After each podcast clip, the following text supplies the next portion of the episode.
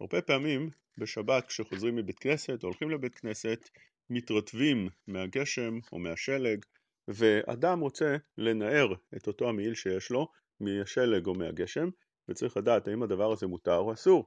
האיסור שיהיה פה זה איסור של מכבס, של מלבן, כותב השולחן ערוך בסימן ש"ב שכדי שיהיה מותר לנער את הבגד בשבת צריך שלא יחולו עליו התנאים הבאים, כך כותב השולחן ערוך, המנער טלית חדשה שחורה מן הטל שעליה חייב, שהניעור יפה לה כמו כיבוס, והוא שמקפיד עליה שלא ללובשו ולא ניעור.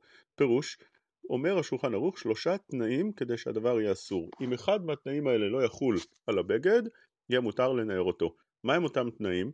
אומר השולחן ערוך שזה צריך להיות בגד חדש.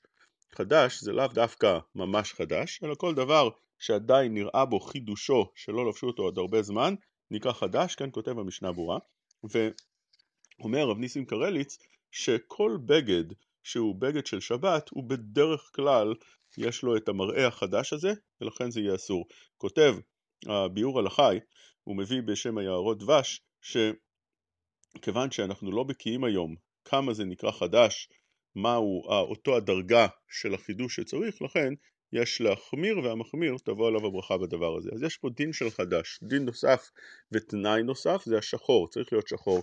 עכשיו שחור זה לאו דווקא ממש שחור, אלא, כמו שלמה זלמן כותב, שאפילו בגד כהה נחשב בכלל שחור.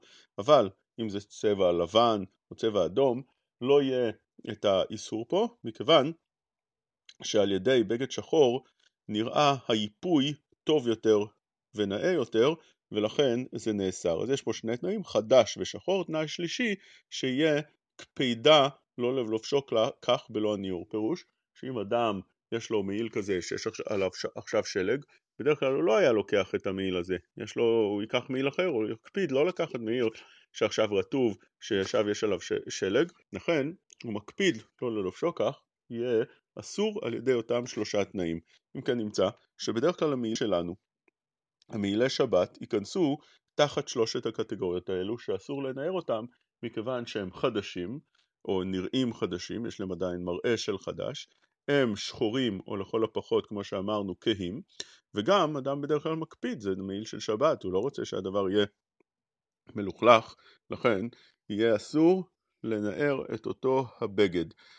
אבל זה מדובר פה שיש על זה טל, טל זה מעט רטיבות על אותו הבגד, אבל אם ממש ירד על זה גשם, אומר המשנה ברורה שפה אין חילוק בין שחור לשאר צבעים כמו שלמדנו בטל, אלא פה הכל יהיה אסור, כי שם שזה רק טל, שזה קצת מועט, זה גשמים מועטים, זה קצת רטיבות, אז הוא לא מקפיד לנער אלא אם כן זה שחור, אבל כשזה מים מרובים, ממש ירד פה גשם, אדם מקפיד בכל בגד לא לנער אותו ויש פה משום סחיטה, השולחן ערוך אפילו נקט לשון קשה, הוא אומר חייב, פירוש הדברים שזה דאורייתא הדין הזה.